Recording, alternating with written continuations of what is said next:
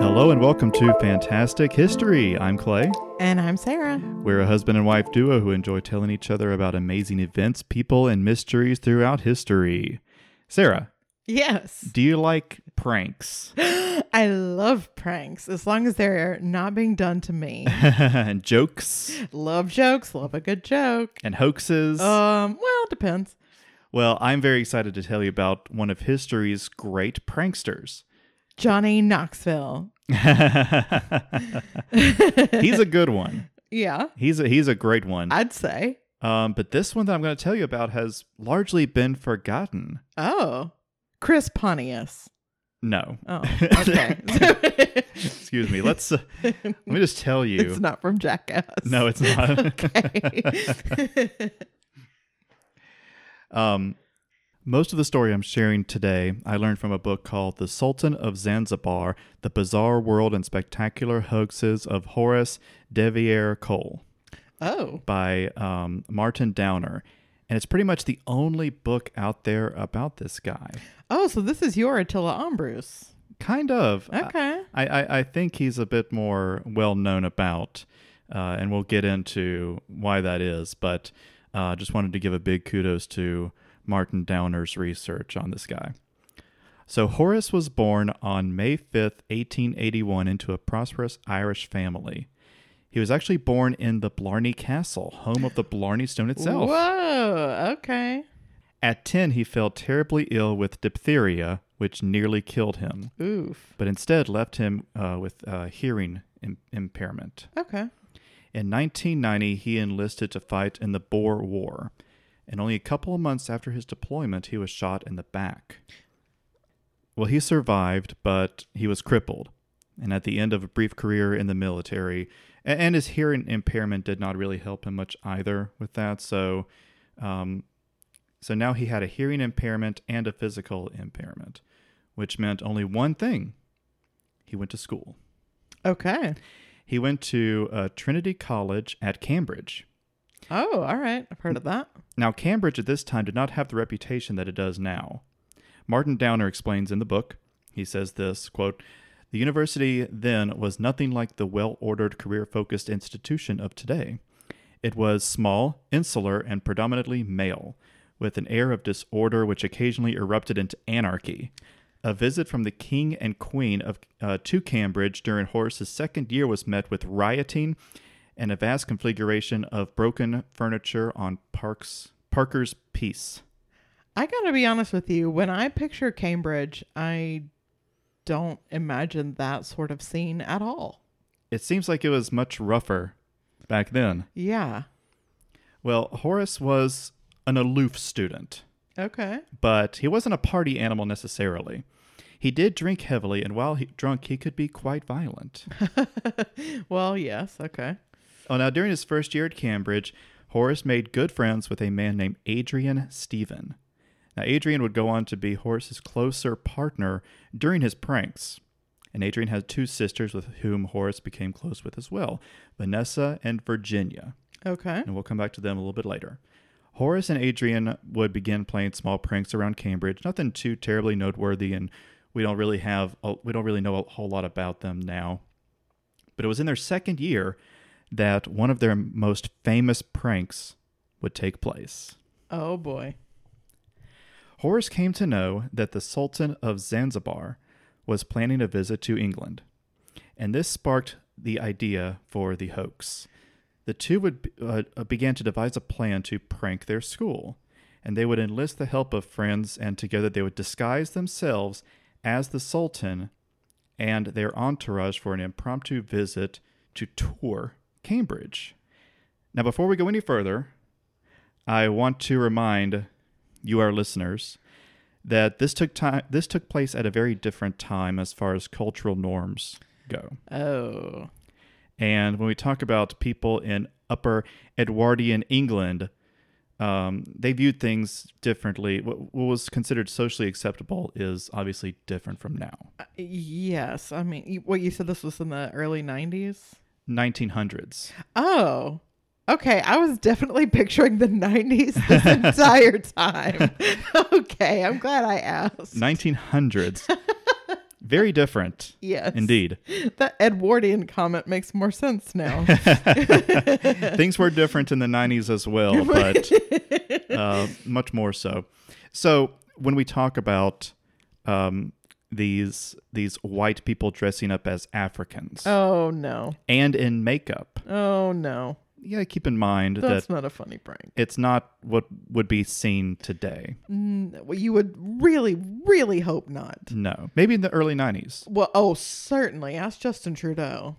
and also the intention of the hoaxes were not to insult Africans. It wasn't the it wasn't Oh. the intention to play the part of the minstrel. It was to prank the school and higher offices of education and government. Right. The Africans weren't meant to be the butt of the joke. Exactly. Okay. Gotcha. But of course, I still hate it, but Yeah, I'm, it's- I'm with you. it's uh it it's it's handled with um the the grace that one would expect of the time and um, of a college student. and of a college student. yeah. But I just wanted to get that out of the way Okay. because you know it is what it is. Right. Probably why he's not talked about quite as much anymore. I can see why. Yeah. But with that out of the way, let's continue. Okay. So the event took place on March 2nd, 1905, not 95, when the Sultan was to be visiting London. He had sent a telegram to Cambridge ahead of time informing the university of the Sultan's intention to tour the school. Horace did. However, newspapers announced that the Sultan, the real Sultan, would be visiting Buckingham Palace the same day, Oh, no. which made a trip to Cambridge impossible. Right. Also, the Sultan's picture was making uh, public, uh, w- was showing up in newspapers. And since that's the case, disguising oneself as a person who's in all the newspapers, it's going to make it very, not very convincing. Right. So they quickly changed plans uh, from the Sultan visiting to the Sultan's uncle, Okay. Prince Mukasa Ali. Adrian and three others would make up the party from Zanzibar, and a fifth member would uh, play the part of a white translator. His acquaintance Willie Clarkson provided the group with a qua with quality theatrical costumes and did their makeup. Uh, Horace was Hor- Horace knew that this was going to be a big deal, something to remember, and he wanted to get pictures of everybody uh, before they went off on their hoax. We will not be posting this picture on our Instagram, by the way. That's fine. Yeah. Um, and ta- and I remember taking a picture at this time was it, it took a lot of time. It, it wasn't as quick Mm-hmm. Right. as it is now. right. So they actually missed their train. I mean, even in the 90s, it wasn't as quick as it was That's now, quite true. frankly. That's true. Um, but they took their pictures. They caught the next train, and actually, as as you said, th- those pictures still do exist, which which gives it a uh, um, you know, it it it. It, it makes it more than just a story that is told in the distant past. Um, so when they finally arrived at Cambridge by train, they were met by Mayor Campkin. Horace recalled to the papers, We only had to grunt, and the mayor and the town clerk bent their heads and welcomed us. oh, boy. They were offered champagne, which they refused on account of being uh, of the Muslim religion, as they were, Ah. but they also didn't want to ruin their disguise. Mm-hmm. And then they took a lovely tour of their university. Horace took great pleasure at the sight of the college porters with whom he had feuded over the years, now bowing to him. And during their tour, nobody recognized them, despite seeing several good friends very close up. Oh, wow. Well, this le- this lasted less than an hour. Um, they decided it was time to go ahead and end the charade. They demanded to be taken back to the station, but there was a problem. They had originally intended to take the train to London, but that would require them to take the return trip from London, Right. and that trip was going to be far too long because they were required to be back at ten o'clock as undergrads. Oh, I see. So they really had no good way to leave. Mm-hmm. So after a prolonged and unnecessarily extravagant goodbye to their hosts, they just ran. Oh, my God. Now some say they entered the train and exited another side, but I like to think they just booked it. right.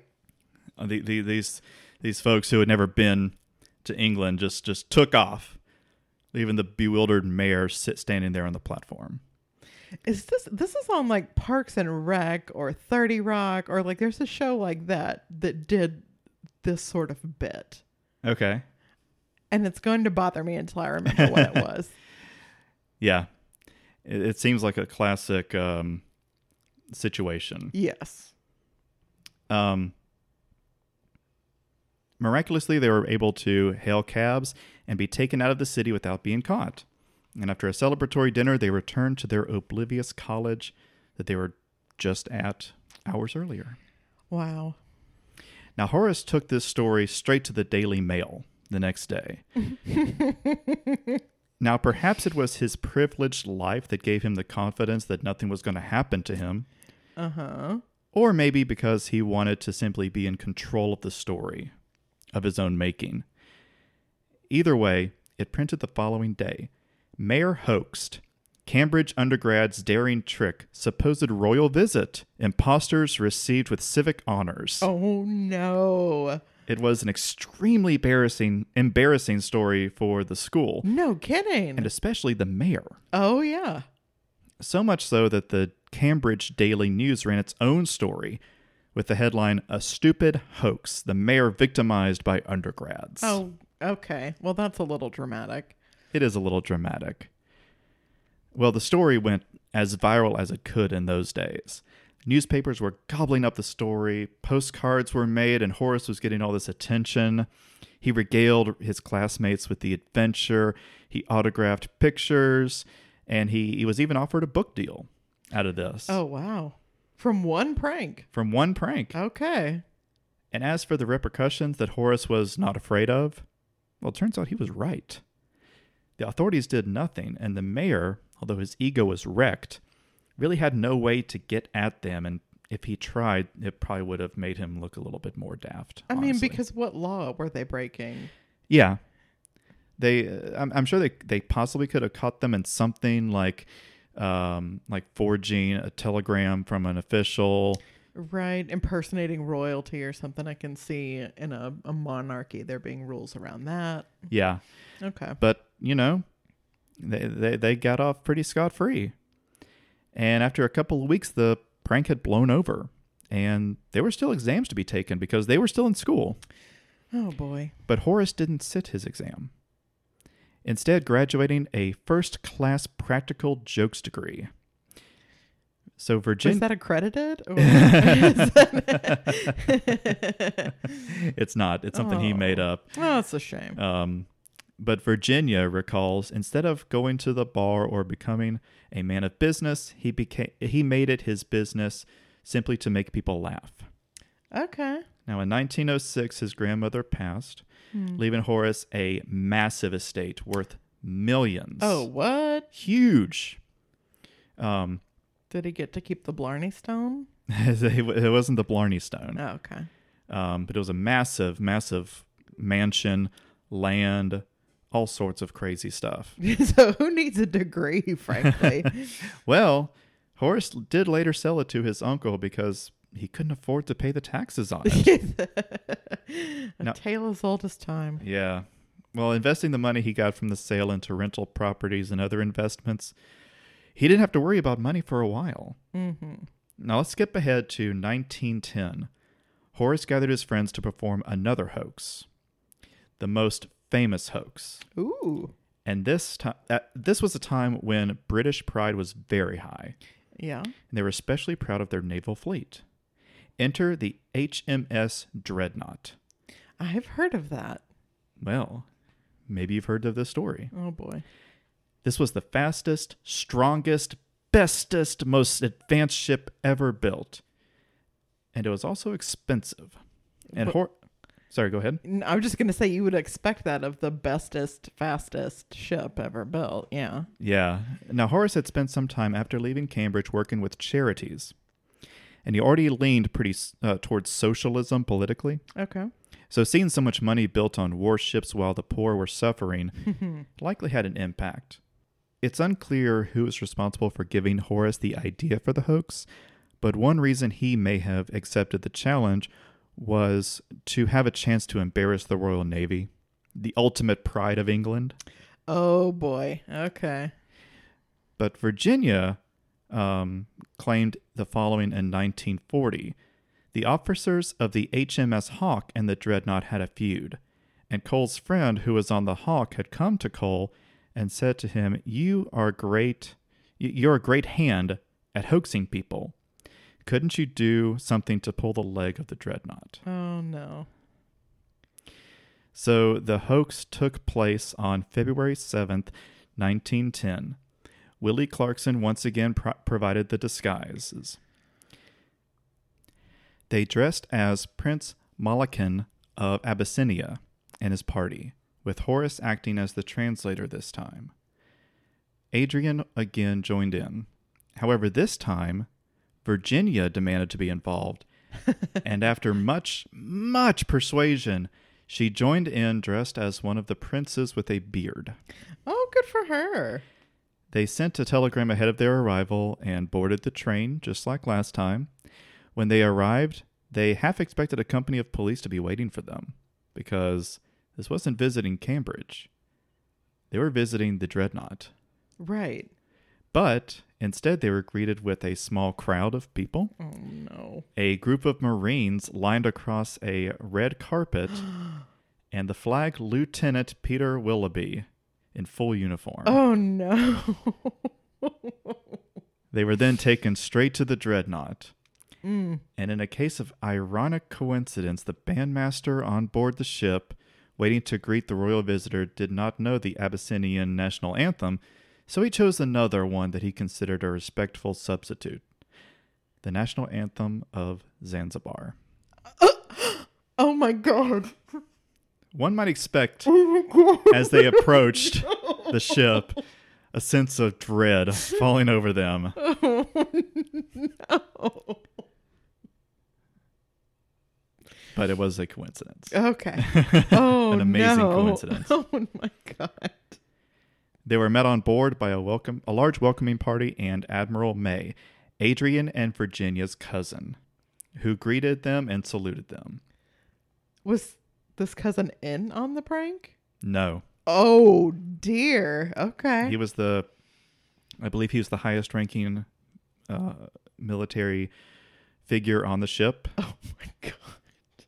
So yeah. Oh no. With Horace taking the part of the translator, it allowed him the joy of speaking English to his victims and regaling them with stories made up at his whim um, as they were taken on a tour of the mighty ship. Oh my. At one point, the wind began to pull away at one of their mustaches, uh, which required a quick exit to the bathroom to avoid it being seen. But it appears that was the that was the only time when their costumes failed them. Oh my. Oh dear. when now when translating um, between Horace and let's say Adrian, they couldn't actually speak the Abyssinian language. Right. Uh, but luckily, and unsurprisingly, no one on the ship did either. So the men spoke to each other in a in a mixture of Greek and Latin, Oh wow. which the admiral was not able to pick up on, and it must have felt very nice for them to be speaking in these classic languages to each other Mm-hmm. while the admiral stood there not knowing what- That's what they were saying amazing. a little elitism Right. going on. In an act of full confidence in his friends, Horace took tea with the admiral below deck, while the rest of them continued on their tour above deck. After less than an hour on board, hunger and thirst set in, as they could do neither without ruining the Oh. disguises and makeup and all that. Mm-hmm. So they ended the tour and were taken back to shore. They quickly entered their train where Cole continued the charade, insisting that the princes be served by the stewards wearing white gloves. well, now with the hoax complete, they decided not to make their uh, n- not to make it public uh, because at this point some of them were feeling th- they they felt bad because they had embarrassed the navy. The navy had, had they had been so kind to them. Right. They thought maybe we shouldn't push this in their faces. Mm-hmm. But Horace was not one to keep his antics hidden. That would have been my guess. I mean, obviously somebody talked or we wouldn't know about it right now. Exactly. Exactly. So as soon as he returned to London, he was looking for people to tell. and one of them, probably outraged by the story for the very reason they were afraid to make it public in the first place, Uh huh. informed the Foreign Office. Uh oh. So Horace decided to come clean the next day. At first, nobody believed him. and they hadn't heard of a, a visit to the dreadnought. But it didn't take long for word to reach Admiral May, who confirmed the visit. Oh no. Five days after the hoax took place, the story was published in the Express. Sham Abyssinian princes visit the dreadnought. And the story spread like wildfire. I imagine so. Everyone knew Horace was behind the hoax even before his name was leaked. Virginia enjoyed telling the story throughout her life. Shortly after the hoax became public, she gave an interview to the Daily Mirror stating, The only really trying time I had was when I had to shake hands with my cousin, who was an officer on the dreadnought and who saluted me as I went on deck. I thought I should burst out laughing, but happily I managed to preserve my oriental stolidity of countenance. After Horace died, Adrian wrote The Dreadnought Hoax, and Virginia printed it. Oh. Horace had not wanted any of them to write about it for the fear of the force of, of the government falling on them, as they had only avoided serious trouble by the skin of their teeth. Right. So with that out of the way, I just I just thought it'd be nice to share a bunch of Horace's pranks with you Oh, good. I'm excited. because those were the two big ones, especially the dreadnought was Right. was like the big big one. Hoaxing hoaxing the Royal Navy is Just prior to World War One. too. Yes, So this yeah. is- yeah. big deal. No joke. I mean, it was, but it is a big deal. yeah. so here are some of the jokes in no particular order. okay. This one he called the string joke. Horace would pose as a surveyor. He would ask some passerby to assist him with the measurements by holding one end of a ball of string. He would then take the ball and walk away and then around a corner. and he would find some other sap to hold the other end of the string. And then he would sneak away, leaving both men holding either end of the string. So stupid. This one he called the pulling up Piccadilly joke, as it was performed in Piccadilly. that makes sense. Again, with the help of Willie Clarkson, they dressed as workmen with all the necessary tools and equipment to uh, begin uh, working on the main street of Piccadilly. They even recruited a policeman to direct traffic as they began to dig a trench from one side of the road to the other. What? Once the trench was finished, the men acted as if they were taking lunch and just left. Leaving this big old trench in the middle of the road. Oh my god. this is jackass. I'm sorry. It's pretty good, right? That's great. I I feel like they would do that. It's a shame. During his honeymoon with his first wife in Venice on April Fool's Day, Um, s- honey, no. I can see why this is his first wife because sh- mm-mm, no. Okay, okay. he put down horse manure in the s- in the street at uh, Plaza San Marco. This, this caused quite a lot of confusion when found because the city didn't have any horses. Right? Where would they go? Yeah. Uh, he hosted a party for a group of people who did not know each other. They were strangers to one another. As they waited for Horace to arrive, they began, you know, speaking to each other, making small talk, until at some point they realized that all of their last names had the word bottom in it.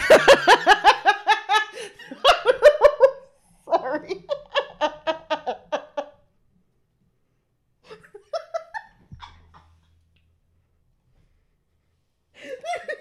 Sarah's just going to laugh for a, a while. Please uh, don't forget to uh, like us on your favorite platform, leave a comment and review. so stupid.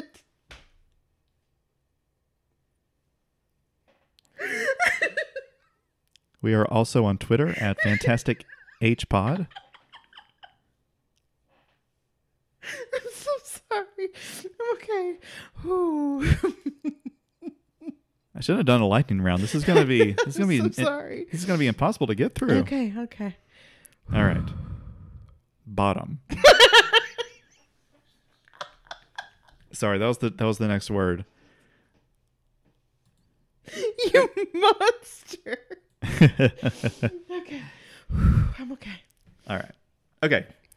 So, in an attempt to get revenge on a victim for one reason or another, Horace ordered a piano from every piano maker in London to be delivered on the same morning.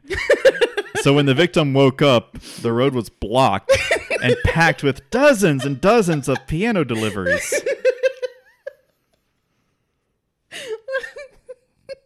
Sarah is now crying. I'm sorry. Oh God. Whew, I'm okay. Okay. Mm-hmm. We're going to keep going. Okay. he challenged an old school friend who is now a member of parliament to a race up Berry Street. The race began and the friend took off, but Horace did not. Instead, he yelled, Stop, thief! He's got my watch! Indeed, he did have Horace's watch because Horace had planted it there earlier. Oh come on, man. Uh, and his friend was actually apprehended by police. but Horace came came after screaming, "It's a prank! It's a prank!" Now this prank did get Horace in trouble because he was drunk and he was waving around a walking stick at the policeman, Oh no. and, and he was arrested and had to pay, and had to pay a small fine after pleading guilty. the stupid prank. Uh huh. Um. Okay. This this one's gonna make you laugh. Oh no. Horace purchased front row tickets to a theater show and gave them to, and, and this one this one is sort of like it's a little muddled by by history and retellings. Okay. If it happened at all, which it's hard to tell from from a lot of these how much are were made up in the in the in the whimsical retellings, but he purchased um, bet- uh, tickets for between four to eight men, and when they arrived, they were bald, and they had painted on their bald heads the word "shit," "fuck," or "bollocks."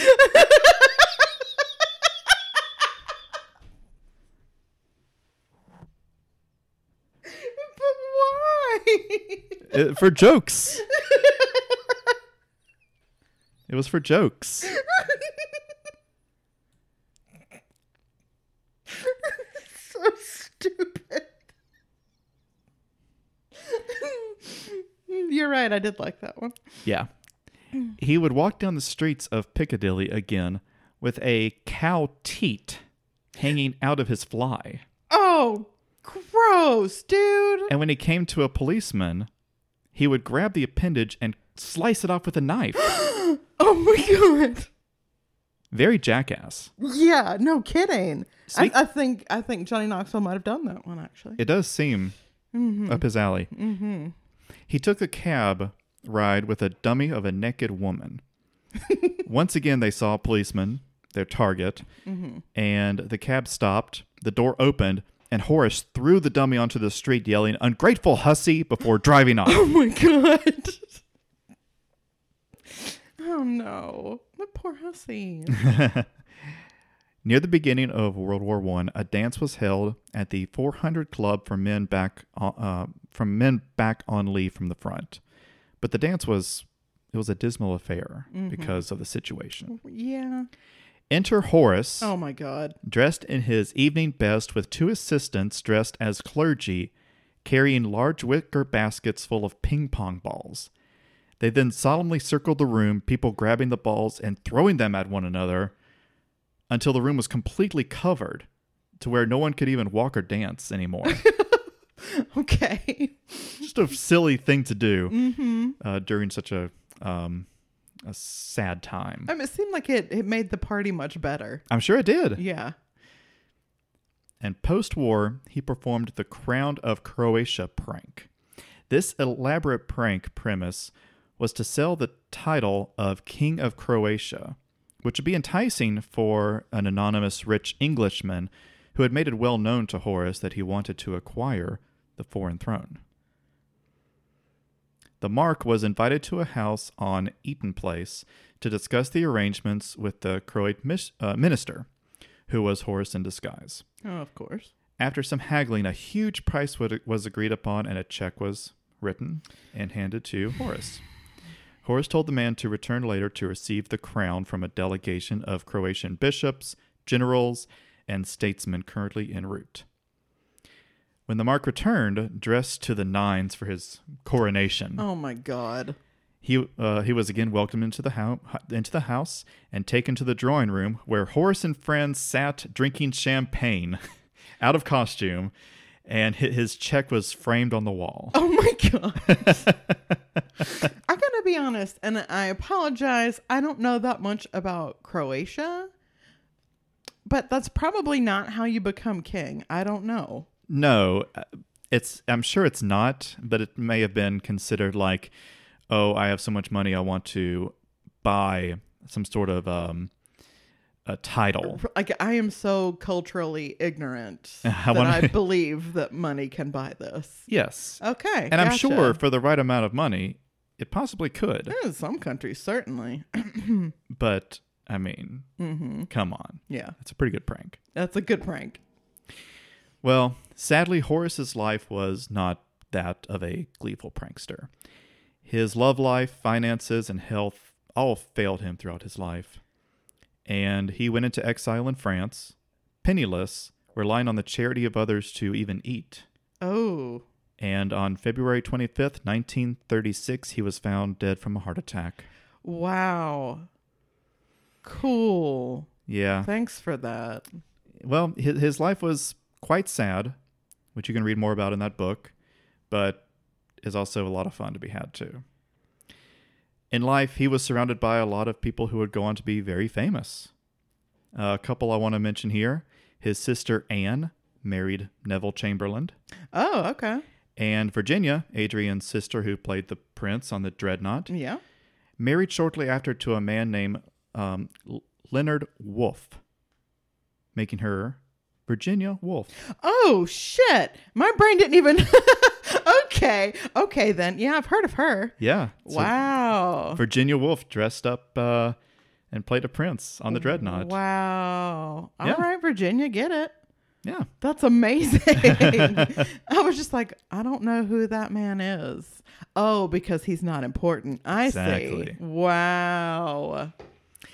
Uh, Horace Cole's legacy is lesser known these days. They did happen over 100 years ago, Yeah. and his biggest pranks were, were relied on blackface and outdated racial stereotypes. Yeah. But he was an eccentric guy, a great prankster, and now you know a little bit more about him. And if you want to know even more about his life and the the the ups, the downs, and everything in between, check out that book, The Sultan of Zanzibar by Martin Downer. I am gonna have to disagree with you because it's very obvious that his best prank was the bottom party. the oh my god. bottom party is good. Bottom party. I'm sorry that I'm eight years old, but that really I would go to that party. There's some good pranks. That's a good prank. I like that one Yeah. quite a lot. yeah. Very simple. Yeah. Anyway, thank you for listening. If you enjoyed this episode and our and our silliness, uh, please take a second to rate, review, and subscribe to us on the podcast app that you're listening to us on. Check us out on Twitter and Instagram for more content. We are Fantastic H Pod on both. And shoot us an email at fantastichistorypod at gmail.com with comments, suggestions for future topics, or just to say hi. Catch you next time.